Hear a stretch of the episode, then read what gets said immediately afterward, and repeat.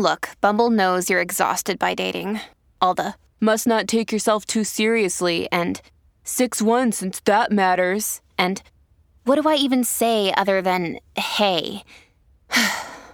well, that's why they're introducing an all new Bumble with exciting features to make compatibility easier, starting the chat better, and dating safer. They've changed, so you don't have to. Download the new Bumble now.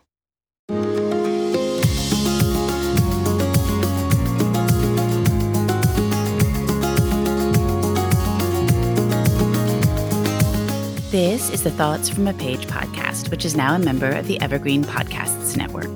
My name is Cindy Burnett, and each episode I interview authors about their latest works, or others in the book world about their roles, what those roles entail, and the books they love.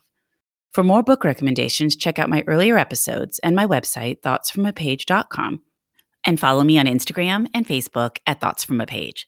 Thanks so much to Maggie Garza of HTX Real Estate Group for sponsoring my podcast.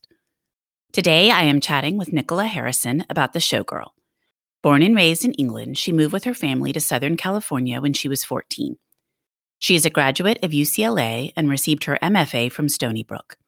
Prior to writing novels, she worked as a fashion journalist in New York City and now lives in Manhattan Beach, California. With her husband, two sons, and a high maintenance chihuahua named Lola.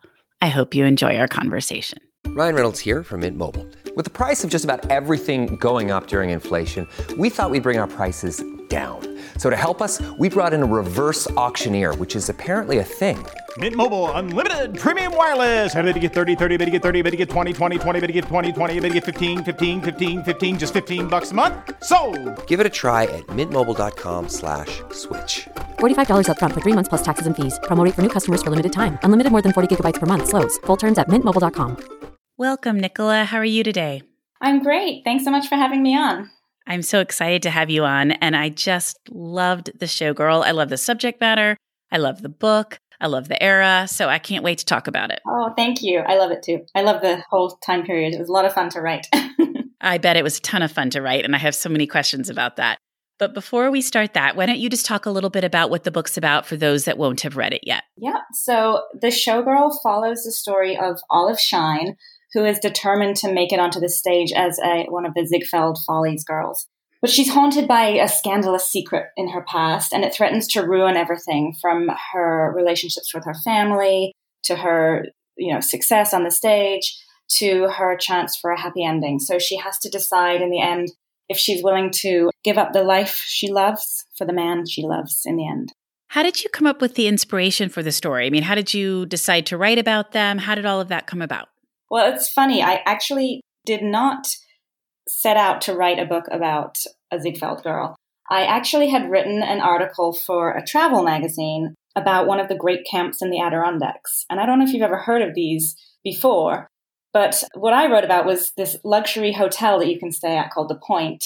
And it's, you know, $2,000 a night to stay there. And it's really luxurious up in the woods. And, you know, you, you go boating and fishing and hiking during the day. And then at night, you dress to the nines for dinner like they did in the 20s, because this location was actually William Avery Rockefeller II's family compound. And it was called this one of the great camps. And then when I wrote the article, I realized that there were all these other great camps of the Adirondacks that were built by these, you know, wealthy families like J.P. Morgan, people like that. And so I thought, that's fascinating. I want to know more about that. And I thought, I'm going to write a book that takes place at one of these great camps. But then as I was doing some research, I mean, I'd never been even been to the Adirondacks. So I thought I better go. so my husband and I went up and we stayed at one called White Pines Camp. And it's this little compound of 13 cottages and there's a bowling alley and a lake house. And it's really not as luxurious as some of the others, but really quaint and, and cute. And so I thought, okay, this is a good place to set a story. And so we took a tour with a historian. And as he's showing us around these cabins, he told us that the original owner of this particular camp was this guy, and his wife had been a Ziegfeld Folly. And he said that she was a real party girl and she used to invite all of her friends, her theater friends, up to the camp in the summer and all her bohemian artist and writer friends from the village. She'd invite them up and she'd have these wild parties. And she insisted that nobody should walk more than 500 feet without a cocktail in their hand. So she insisted that she had bar carts set up on the hiking trails, you know, with a bartender. And I just thought, wow, she sounds like a lot of fun. Can you imagine hiking where you can just get a drink anytime you want? Those don't really seem to go together exactly. So she sort of took over my imagination and I started thinking about her and how she got there and what her story was. And that just took off in my mind. And so there is, you know, a lot of this story, some of the story takes place up in the Adirondacks at one of these great camps. But the story really ended up being about her and, you know, her journey to the stage and what happens. And so uh, tons of it takes place in New York City on Broadway. So it, it was funny how I got to that point. now, the marvelous Mrs. Maisel, they go up to the Adirondacks, right? They go to the Catskills. Oh, okay, that's right. Yeah. That's right. The same sort of feel. Same sort of feel, yeah. Yes, you're right. Okay. I was thinking, oh, that's the same, but it is the same sort of feel. Yeah.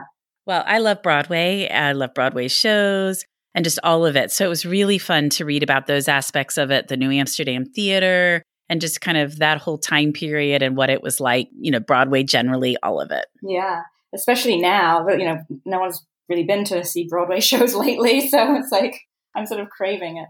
Kind of made my heart hurt to think about that. When I was reading, I was like, oh, but we're getting there. So better that your book is coming out now. What about research? I bet your research was a ton of fun. Yes, a lot of fun. So, like I said, it started out up in the Adirondacks. And then, you know, I just read loads of books about the Ziegfeld Follies. And, you know, I found a book called The Ziegfeld Touch. And it sort of tells you every single song that was sung in every single performance. And it has pictures of the performances so you can see the costumes. And so that was really fascinating. And I mean, just all when you find out about their rehearsal schedule and, you know, they wore these crazy heavy headpieces and it was just really fun. And then another book I read was The Days We Danced by Doris Eaton Travis, and she was a Ziegfeld Folly as well, and she was in her 90s when she wrote this memoir. So yeah, a lot of research from books and pictures and all that kind of stuff. That had to be so much fun. And can you imagine trying to wear one of those headdresses? No, I mean, I'd probably fall over. And the fact that they were able to perform and dance and climb this like massive staircase that was on the stage. It's it's pretty amazing. Are there many videos left from that time period? Do you know? I've seen some. I've seen some. And then there are also, you know, recreations of other shows that sort of copied and recreated it throughout. But yeah, I, have seen some. Because that would be fun. I'm going to have to go look on YouTube and see what I can find. Because yeah. as I was reading, I was really wanting to envision more of it. And it sounds like there's some great books on it also. Right. Yes, definitely. Well, what surprised you the most when you were writing this book? It surprised me to find out as much as I did about the about Ziegfeld and the Follies. I mean, I knew I had heard of it before, but I didn't really know that much about this show.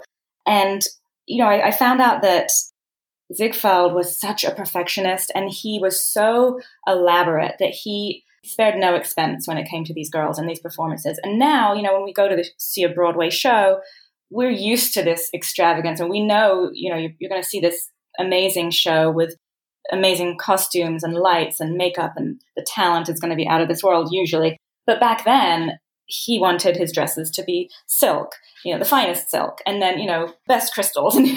He, he really went above and beyond. And also his standards of like what he wanted in, in the talent. He had these specific measurements for these women. And he even had, and I wrote about this in the book, he even had this clear plastic sort of mask that he would hold up to the women to make sure that their face was symmetrical. It's just crazy how specific he was about what he wanted. I was cracking up at that. I thought, I wonder how he came up with that mask. You know what I mean? Like the whole idea that it, they would be symmetrical and how he got the mask and, and the idea that that would be a great way to do it. And then also to be five five but wear a size five. Like that seems like a very strange proportion yeah, it's it's really crazy. I think shoe sizes might have been a little different back then too. okay, yeah, I'm not really familiar with that part of it, but I thought, gosh, that seems like that would be a very small foot for that height. But you're right. If they were different, then it then it wasn't really something we can exactly proportion. Right. What was the highlight of writing the book? The highlight of writing this book. That's a good question. I mean, probably just getting to write about the the 1920s. I think it's my favorite time period. It's just such a glamorous, fun, wild time that I just loved immersing myself in that time. you know, I've always loved the fashion of the 20s, but also learning about how, you know, after World War One, young people just wanted to sort of break free from the traditions of their parents and the sort of Victorian ways. And, and, you know, women got the right to vote. So they were emboldened by that and they wanted to celebrate by wearing new fashions and, you know, voicing their opinions and smoking or, you know, drinking or doing whatever they wanted. And so that was just really fun to write about women at that time. And Olive, the main character, is certainly she considered herself a flapper, you know, who was the mo- one of the most outspoken women of the time. So um, that was just so much fun to write. After we just lived through this pandemic, it's been interesting to hear people talk about the 20s and how that was a response to the Spanish flu and then World War 1. Everybody kind of went into high party mode. And I'm really curious to see if the same thing's going to happen again, like when we truly are outside the pandemic, which it looks like we're not there yet. Right. But, you know, process, hopefully we're getting there. I know. It's so interesting. Um, of course, as I was writing this book, I didn't know any of that, but I've, I've read some of those articles. You know, it was economists just saying that it's we could potentially be heading into like another roaring 20s because everyone's been so cooped up and they haven't been, you know, going out and spending on entertainment and clothes and everything. And now people are wanting to book, well, I don't know if now, but they're thinking at least about booking vacations and spending again. And so there's this whole pent up demand. So we'll see. exactly. See what these roaring 20s look like. yeah, yeah, exactly. Uh, hopefully, would be smarter about it this time and, you know, wouldn't end with a crash. Yes, let's hope. And also, I guess a lot of people credit Ziegfeld with some of these elaborate things that we now see on Broadway. Yes, definitely. Definitely. I mean, his standards were so high. And yeah, that didn't really exist before at that level. You know, there were a lot of shows and there was vaudeville and there was, you know, other shows that you could go to. But yeah, he really raised the bar on that level of sort of perfection and luxuriousness for the shows. I mean, he would put like cars on stage and live ostriches you got to think about what it was like then to see to see that when you had never seen anything like that before. I mean, it's out of this world. And just the sheer number of people he had on the stage with all the opulence and everything. Yeah, so fun. How long did the Ziegfeld Follies run? They ran from, I believe it was 1907 to 1931. And why did it stop? Because of the crash? Yes, yes. He uh, ran out of money, and, you know, when the crash happened, so the Broadway lights went off. And yeah, so it all sort of came to a halt. Okay. You know, that's interesting. I haven't really looked at Broadway during that time period. Did everything close? Do you know? I think it did for a period of time, but then they sort of, you know, tried to come back and some did and some didn't. So, yeah, but that's sort of what brought Ziegfeld to a crashing ending. Yes. Well, what about the title and the cover? The cover is just stunning. I was so excited when I first saw it during the cover reveal. And then what about the title? How did both of those come about? The cover, I love it so much. I'm so excited. And I actually just got the hard copies in the mail. So I'm looking at it right now. I love it. Yay. um, and, you know, they, the, St. Martin's, my publisher, they were so wonderful. They showed me a, a couple of ideas that they came up with. But when they showed me this one, I was like, that's the one. Can we please go with that one? It's just stunning and it really is so evocative of the book. Yes, yeah, I love it. And then the showgirl, we actually struggled with the showgirl. We couldn't, we like came up, went around and around trying to come up with a title. And this is actually my editor came up with the title. And when she did, it was like, of course. I mean, it's so obvious that that's what the title should be. It took a while to get there. Did you have a title initially? I didn't really. I didn't. Whereas with my previous book, I knew what the title would be, but this one I didn't. I was just, I just was writing. well, that makes sense. And it sounds like you had started writing one story and then ended up kind of shifting to a different story. Yeah. I mean, my folder that I was, you know, writing with when I was writing this book was called the Adirondacks book for a long time. the very original name, the Adirondacks book. well, what was it like with your sophomore outing? Because this is your second book, correct? Yeah, yeah, it's my second book.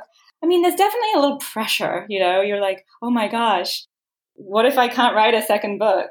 And when you're writing the first one, there is no pressure because I didn't have an agent, I didn't have a publisher. I was just writing for fun and thinking, oh, you know, maybe one day I could publish a book. But there's no one sort of breathing down your neck or anything. You're just writing for fun. And then with the second book, you have a deadline and, you know, there's more pressure. So I've definitely felt it, but I liked it. I mean, I I don't know if I would have finished this second book if I didn't have a deadline because during the time that I was writing this book, I also got married and had a baby. the deadline kept me honest. well, and when you have the first book, people start asking you, when's your next book coming out? Right. You know, mm-hmm. versus when you don't have that first book out there, your friends probably know you're writing, but everybody doesn't know that. Right, exactly. So, and on that note, are you working on a new book? I am, yes. I'm working on a book right now. This one, I mean, who knows? Like when you write a book, as I now know, you start writing one book, it could end up being something else. But what I'm writing right now takes place in um, in Southern California in Laguna Beach, and it's in the 40s. Oh, that sounds interesting. Yeah, I, I probably shouldn't say too much more in case it changes. yeah, exactly. so I, I also, um, during COVID, I moved from New York to Manhattan Beach, California. And so I thought, you know, I mean, well, I had already decided, but I was like, I'm going to write about, you know, where I'm going to be living. well, yes, that makes your research a little bit easier. Plus, it's fun to learn more about where you are now. Yes, exactly. And I had lived, I lived in Laguna Beach right after college. So, you know, I know it and it's, uh, so it's fun to, to go back to. So you had a lot going on between getting married, having a baby, writing another book, moving, and COVID. Yeah.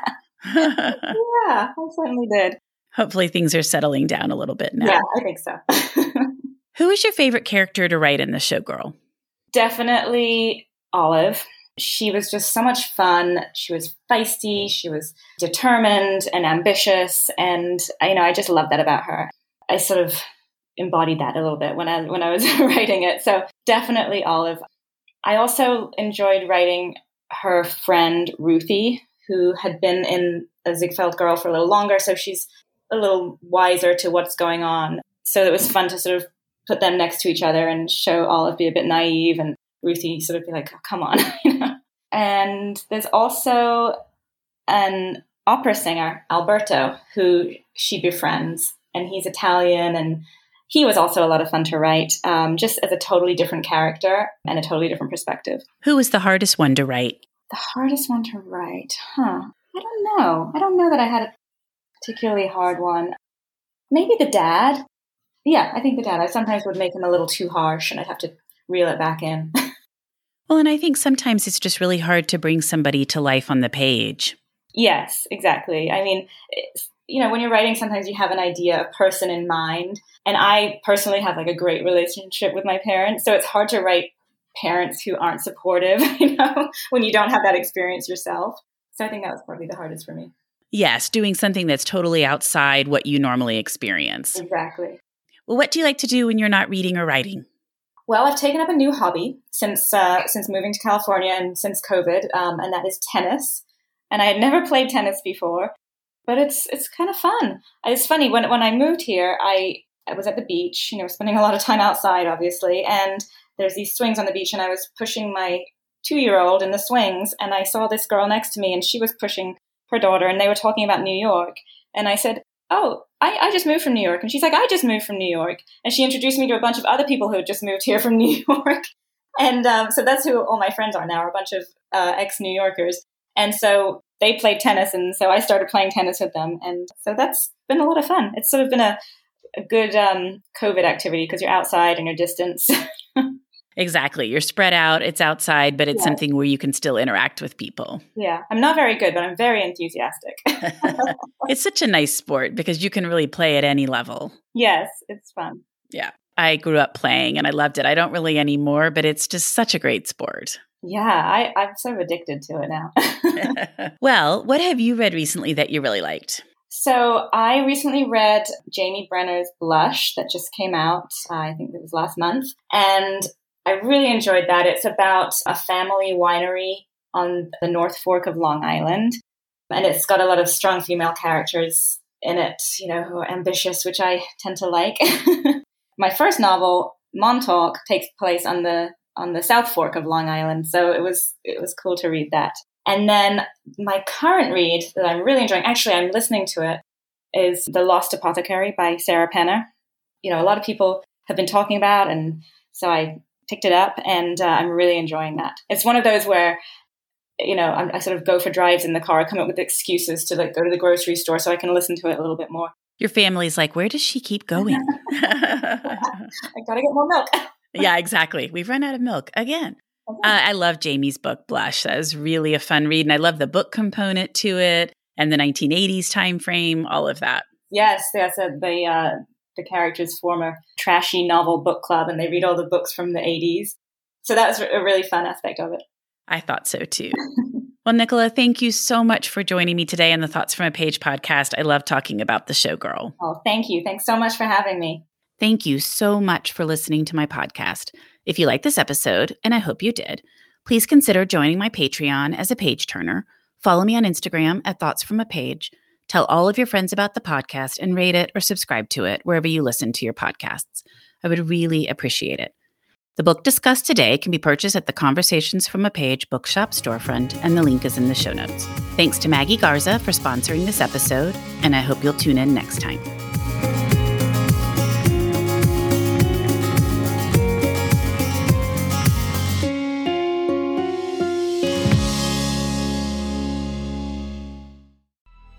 Coming up on 5 Minute News, I'm Anthony Davis. You might think it's partisan because maybe it's critical of one side or the other, but it's not. It's just the truth. And I think that's also something that's kind of unusual for Americans listening to the radio or to podcasts because the news landscape in the States has been so partisan for so many decades. So, five minute news is verified, truthful, independent, unbiased, and essential world news daily.